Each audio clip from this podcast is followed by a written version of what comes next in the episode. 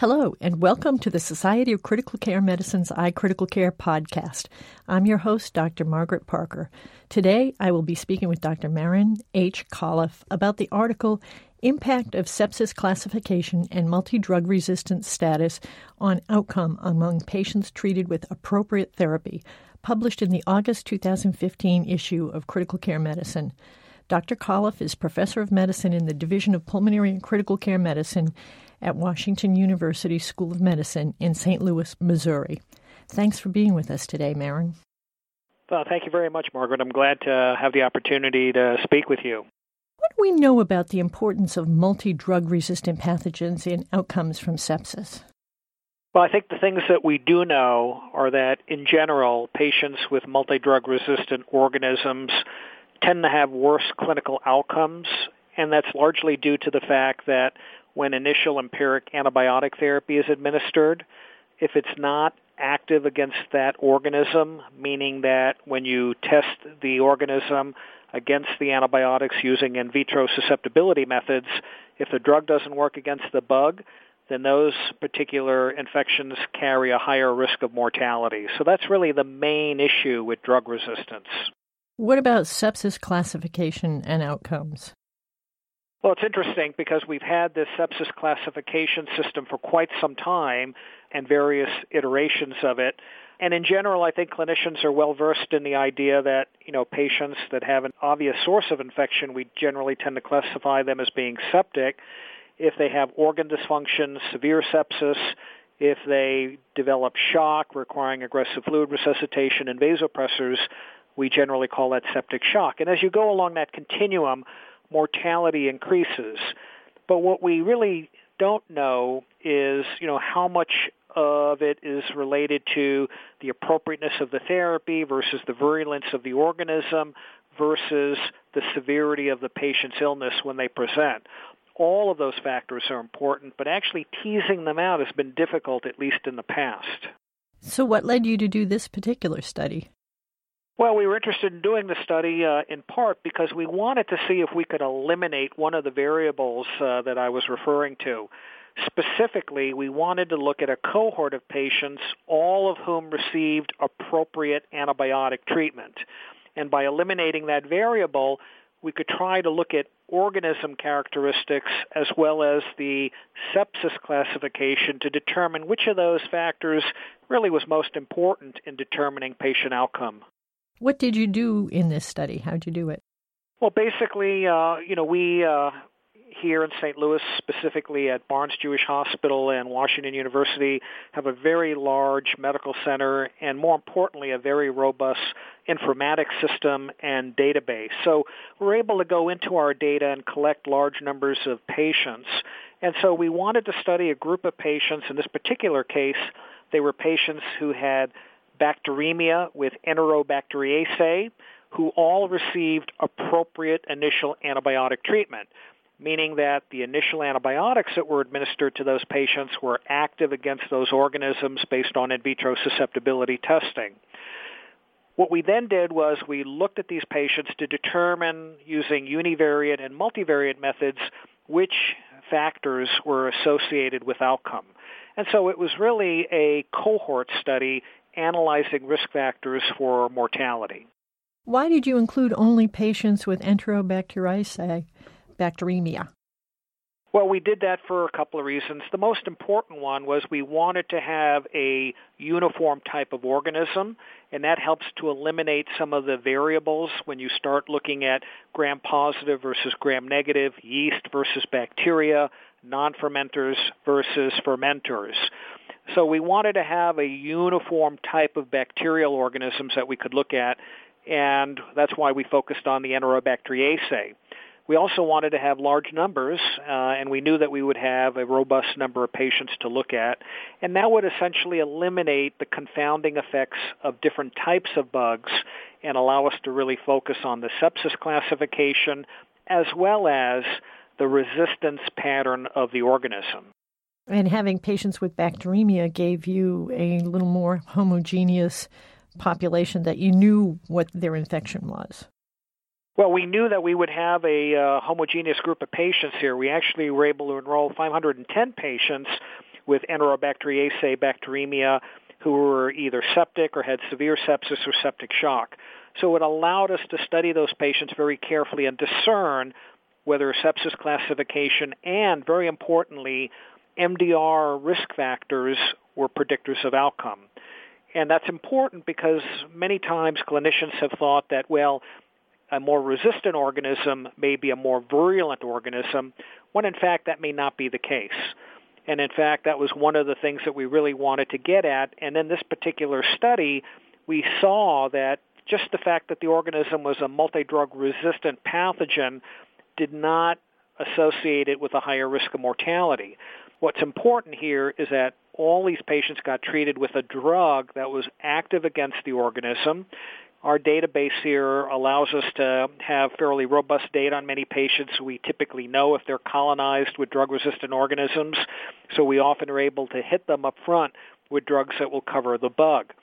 And so we were able to eliminate that particular issue of the appropriateness of therapy, and we were really able to demonstrate that, yes, severity of illness, meaning going from sepsis to severe sepsis to septic shock, increases risk of death, but that simply having an MDR bug versus a more susceptible bug does not increase risk of mortality.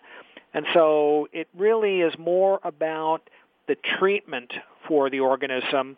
And so MDR status in and of itself does not appear to be a virulence factor. Did you look at other outcomes besides mortality? Yes, we looked at other outcomes, including lengths of stay, and not surprisingly, you know, if you look at that, the patients who had a higher sepsis classification also had longer lengths of stay. Many other investigators have shown that in the past. How about time to appropriate antibiotic therapy? We did look at that, and you know, there's been this debate in the literature, I would say, regarding the timing of antibiotic treatment and everyone does it a little differently. I mean, obviously there are some well-known papers in the literature, like Anand Kumar's paper, where every hour that goes by, patients may sustain a higher risk of mortality. But you know, all of these studies have certain weaknesses and certain strengths. One of the things that we also tried to do in this study was to look at the timing of antibiotic therapy, and we really didn't find that earlier therapy resulted in improved outcomes. Now, you know, the limitation here is that we only looked at this for about the first 24 hours. So, and most of our patients got treated fairly early anyway. So I don't think we can comment on the fact that, you know, if a patient got treated beyond 24 hours, would their outcome be worse? I think the answer to that is probably yes. But when we're talking about early treatment within the first 6 to 12 hours, to me at least, it's not so clear about the timing of treatment and its relationship to outcome. I think in general, the sicker the population, the more severe the illness, that factor becomes more important. But for patients uh, who may just present with gram-negative bacteremia, this idea that they all need to receive treatment within the first hour that may not be particularly true. And that becomes important as we move into the future, particularly with rapid diagnostic methods, where it may take several hours to actually identify the organism and susceptibility patterns. Why do you think multi drug resistance was not associated with worse outcomes, which is kind of, as you said, what we all have thought for? Well, the reason it wasn't in this particular study is that all of these patients and their organisms got the right antibiotic up front, meaning within the first 12 to 24 hours. So if the initial empiric therapy covers the organism, regardless of whether it's a pan-sensitive E. coli or it's a, you know, carbapenemase producing uh, Klebsiella, it doesn't seem to matter as long as the treatment is initiated up front. I think the problem in the past has been that you know, many times clinicians have difficulty in identifying that patient who has the MDR organism or the multi-drug resistant Pseudomonas or the KPC Kleb and getting that treatment started early, whereas typically what happens it's 24, 48, 72 hours later when the susceptibilities come back and you say, oh, I treated them with the drug and it's not active against the bug. So in this particular case, because they all got treated relatively early, the MDR versus the more susceptible, the outcomes were similar with that in that regard. I do think that you know these rapid diagnostic methods in the future, and I can't tell you how far into the future that will be, whether it's a few years or more than a few years, will allow us to direct our therapy in a more directed way particularly when it comes to some of the tests that we'll be evaluating for blood culture positivity in a rapid manner. Well, I think it is perhaps to some degree reassuring that drug resistance per se is not associated with increased virulence. Yeah, you know, I mean, it, it doesn't appear to be. There, there have been other studies published in the literature over the last several years, uh, including a European study in CID, where they actually tried to look at that. And the way they did that in that particular study was that they actually looked at specific virulence factors within the organism and then looked at the appropriateness of the initial antibiotic therapy. And so, for example, when you have an organism like Pseudomonas that may be able to produce a type 3 secretion mechanism, which certainly is known to increase virulence and mortality, it seems that when you look at the virulence factors of the pathogens, they're more likely to determine early mortality, whereas the drug susceptibility part of it tends to determine later mortality. And that kind of makes sense. You know, if you're dealing with a very virulent bug, despite the antibiotics being administered, you may have a higher risk of dying early on. Generally, with the less virulent bugs, if you will, they're treated with the right antibiotic or they're not. Even if they receive an appropriate therapy, they don't seem to die right away. I mean, they often develop this picture of worsening organ failure. They're in the ICU for a while, and they tend to have a higher later mortality. So I really do think there are differences between virulence and antibiotic susceptibility. That's not to mean that, you know, there are some pathogens out there that may be virulent and drug resistant. And so that would be the worst of all worlds. But in general, I think, you know, one can sort out those factors more and more. And in the future, we'll probably get even better about sorting out virulence from resistance. What are the limitations of this study? Well, I mean, the main limitations are that it was done at a single center. Obviously, you know, the way we practice in terms of our antibiotic therapy may be different than in some other settings. So that's a limiting factor. I think the other limiting factor is that we, as you mentioned earlier, only studied one specific type of organism, gram-negative bacteria, specifically Enterobacteriaceae. So I can't tell you if the same thing applies to Pseudomonas or maybe even fungal infection. I mean, those would have to be looked at separately. But I do think it suggests to us, the data suggests that when it comes to clinical outcomes, you know, if we can get the right antibiotics on board, then severity of illness seems to be the thing that dictates what the patient's outcome will be. And so that may have some bearing when it comes to designing clinical trials in the future as well, particularly if there are any novel sepsis therapies that come along. And in fact, there are some being looked at right now, such as anti-PD-1, which is essentially trying to look at boosting the host immune response so it will be important to control for some of these variables in those clinical trials, particularly when it comes to the appropriateness of initial therapy and probably also the severity of sepsis in those studies. This study, along with numerous others in the literature, um, sort of emphasizes the importance of upfront, appropriate antibiotic therapy. Do you have suggestions or guidance for the listeners in terms of how do you decide, how do you get the right antibiotic up front virtually every time without using. Sure. I think it's a, well, you said every time. Well, and let, let that just, may be unrealistic, but yeah, right. And then let me caution the listeners that I, I think it's unrealistic to think that you can do that, and it's probably not a good thing because you really want to target your therapy based on the patient's risk profile. We know from studies that have been done, even if we use you know some of the characteristics that uh, have been well studied, such as patients coming in from a nursing home, patients having a recent hospitalization where they received antibiotic therapy, patients on long-term dialysis. Even if we look at those types of risk factors, we know that many of those patients will still be infected with more drug-susceptible pathogens. So I think what clinicians should do in a very careful way is evaluate the patient, try to determine what their risk is for being infected with a drug-resistant pathogen like methicillin-resistant Staph aureus or potentially a non-fermenter like Pseudomonas, and then evaluate how sick they are, what their severity of illness is. If the patient's in septic shock, they've got multi-organ dysfunction, they may be more likely to consider a broader spectrum of initial treatment.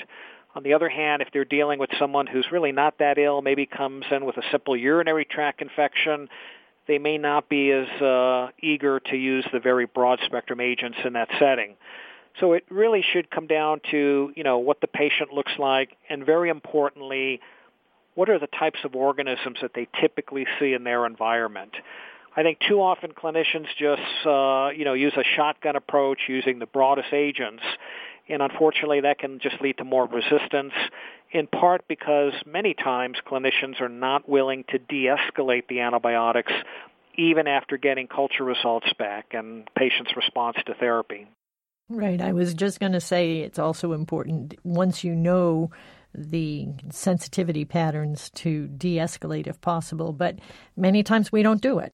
Absolutely. I, th- I think that's a very common problem. And the thing that I hear from a lot of people is, well, you know, the cultures are negative, patients getting better, and I don't want to stop uh-huh. antibiotics. Uh-huh. And I think in that setting, you know, you have to use your judgment. But, uh, you know, when I'm looking at the patients that I'm generally treating in the ICU, uh, you know, if I can't find an organism like Staph aureus uh, anywhere, it's unlikely that they're infected with it.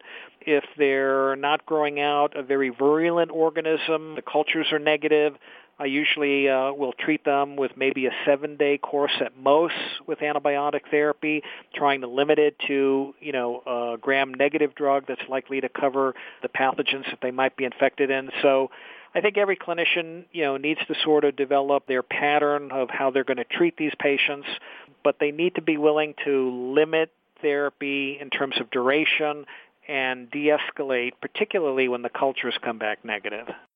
Do you have any further comments you'd like to make with regards to antibiotic treatment and severe sepsis and septic shock?